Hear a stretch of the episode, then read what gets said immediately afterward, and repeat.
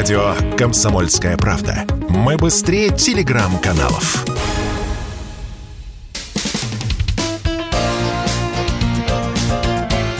Говорит полковник. Нет вопроса, на который не знает ответа Виктор Баранец.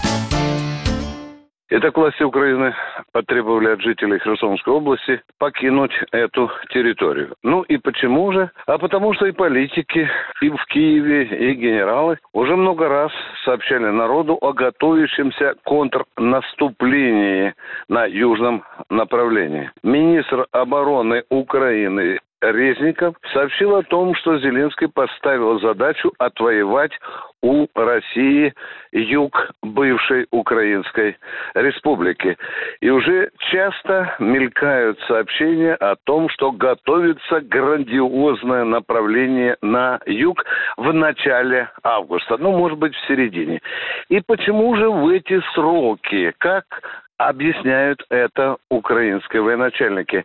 Они связывают сроки вот этого грандиозного, в кавычках, контрнаступления с тем, что к этому времени и американцы, и другие члены НАТО закончат поставки легких и тяжелых вооружений на украинской армии, и потому она будет упакована и сможет решительно наступать на юг. Я много лет, несколько десятилетий изучал военную историю, историю. И это для меня первый случай, когда о грядущем контрнаступлении, более того, сроках и его направлении противник сообщает публично всему миру.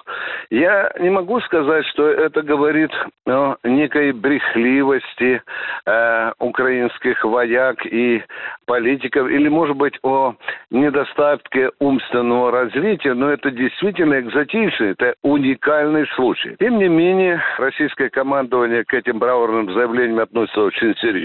Я, может быть, впервые скажу моим уважаемым радиослушателям, что Российская армия, тем не менее, уже получает подготовленные мобилизационные резервы, которые готовились на полигонах в Срединной России.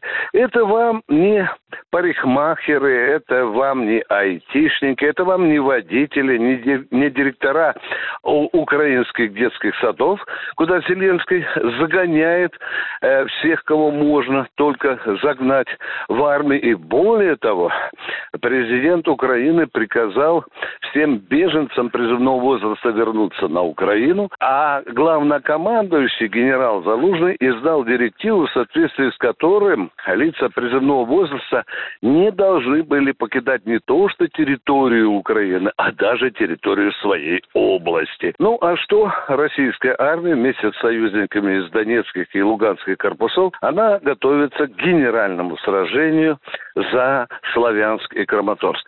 Этот грандиозный укрепрайон протянувшийся на многие десятки километров, содержит в себя более 70 тысяч личного состава.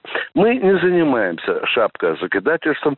Мы понимаем, что предстоит большая, смертельно опасная работа, но игра стоит свеч, потому что от того, как будет взят Славянск и Краматорск, может наступить переломный момент в нашей специальной военной операции. Виктор Баранец, Радио «Комсомольская правда», Москва.